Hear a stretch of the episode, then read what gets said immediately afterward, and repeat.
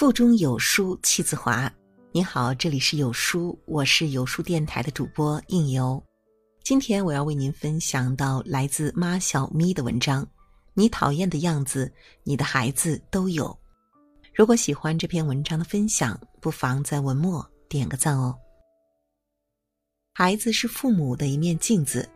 那天与朋友一起带孩子去游乐场玩，孩子们进场就撒欢了。刚落座，朋友就一副苦大仇深的样子，对我控诉孩子的种种不适。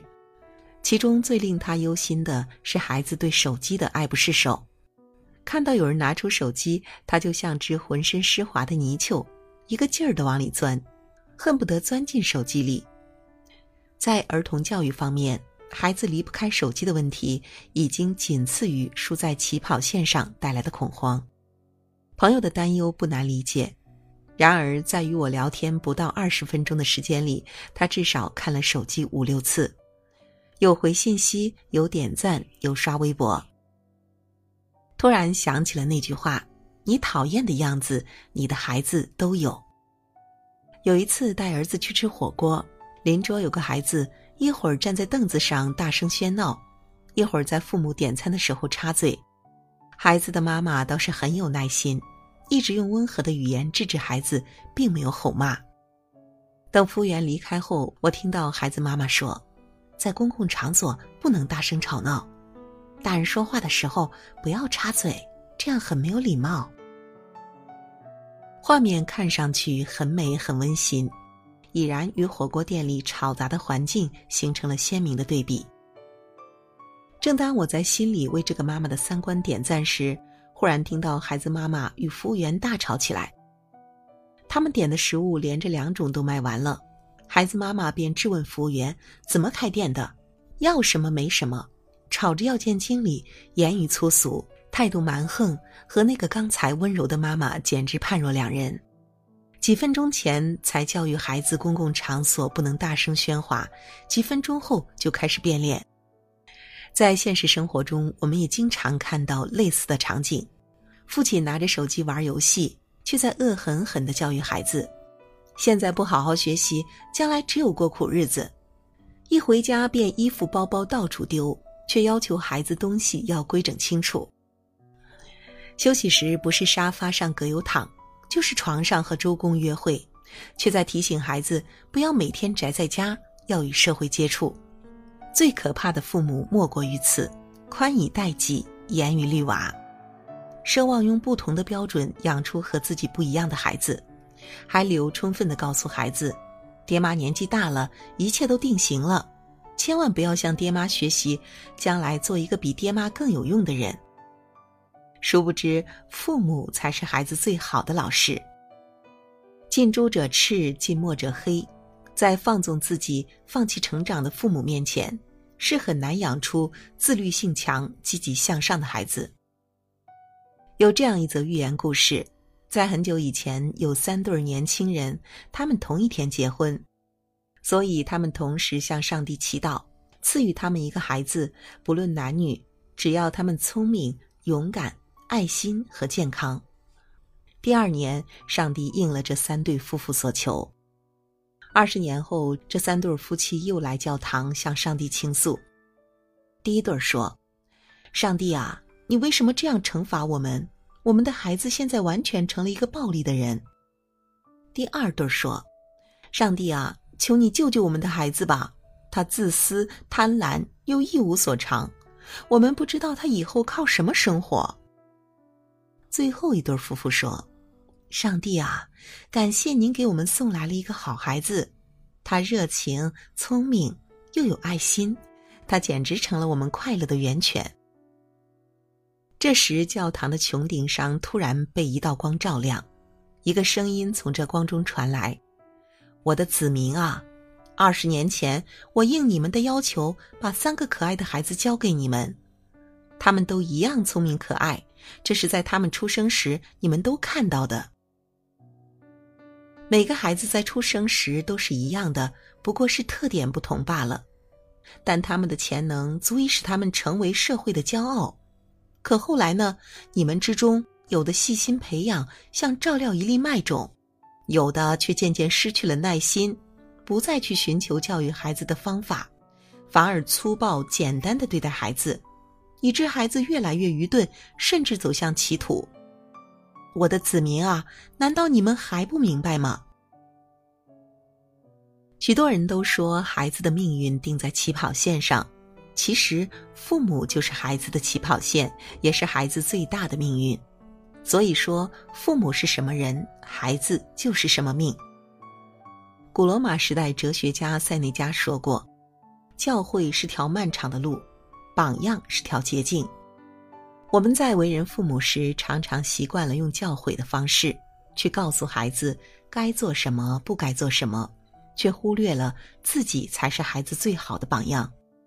善于修正性格、懂得控制情绪、真诚善良待人的父母，才是孩子成长的最佳助推剂。上周末回老家看父亲，遇到小学同学阿正，多年未见，我想起了那句话：“愿你历尽千帆，归来仍是少年。”明明该是中年油腻的年纪。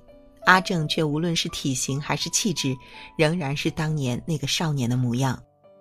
阿正的父亲是村里的赤脚医生，却因为家里孩子多，老人又常年卧病在床，导致家境困难。一年到头，饭桌上见不着荤腥，身上的衣服总是补丁加补丁，却从不给谁添麻烦。一家人想办法度日，而让人更不明白的是，自家都揭不开锅了。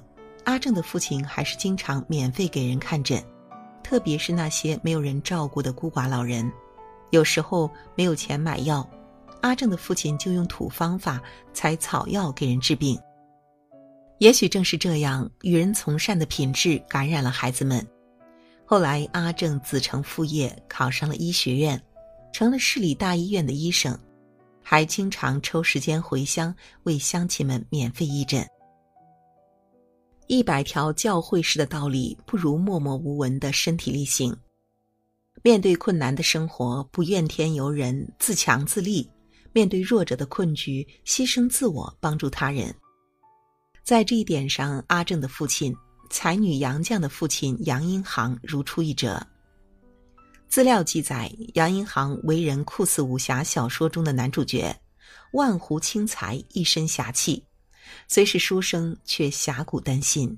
青年时，他考入北洋公学。当时，北洋公学由外国人把持，部分学生因对伙食不满，掀起学潮。外国人开除了一名带头闹事的广东学生。他并未参与，但看到许多学生慑于外人淫威，噤若寒蝉，不禁气血上涌，便挺身而出说：“还有我。”结果也遭到了开除。后来，他又考入了南洋公学，因成绩优异，获得了到日本早稻田大学留学的机会。学成归国后，他做过法官，当过律师，秉公执法、不阿不谀的为官原则，让许多人都夸他是铁面包公。刚直的作风比包青天无情，对弱者的庇护又比包大人更有人情味儿。遇到请不起律师的穷人，便主动免费帮人辩护。杨绛也有回忆，父亲大约有三分之一的酬劳被赖掉，曾调侃父亲：“作为一个律师，却连自己的权益也不会保障。”父亲的这些事迹，杨绛后来在回忆《我的父亲》一文中细细道来。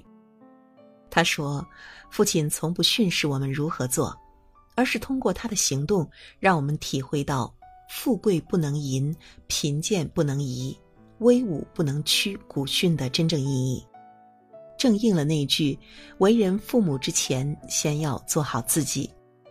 父母不懂得控制言行，孩子自然学会了行为放纵、言语不当；父母不懂得坚守本心、善良以待，孩子学会的便是人不为己，天诛地灭。约束自我，才是父母对孩子最关键的教育。”作家珍妮·艾利姆写道：“孩子的身上存在缺点，并不可怕。”可怕的是，作为孩子人生领路人的父母，缺乏正确的家教观念和教子方法。同样的道理，每个人生来受各种因素的影响，很难成为完美的人。没有正确的家庭观念和教子方法，都不是最可怕的。最可怕的是不愿意去接受和改变，一边固执的放纵自我，一边严格的要求孩子。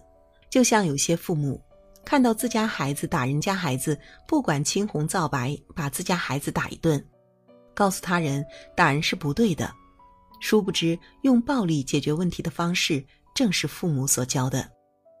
当然，没有人生来就会做父母，但是既然已为人父母，承载的是一个生命的成长，是精神的传递和延续，是爱的流动和传承。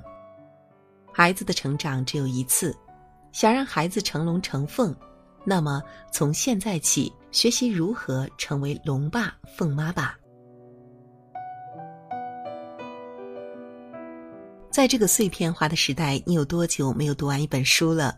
长按扫描文末二维码，在有书公众号菜单免费领取五十二本共读好书，每天有主播读给你听。欢迎大家下载有书共读 App 收听领读。我是主播应由，如果喜欢我的声音，可以在文字下方找到我的联系方式。我在美丽的中原城市郑州为你送去问候，记得在文末给我们点个赞哦。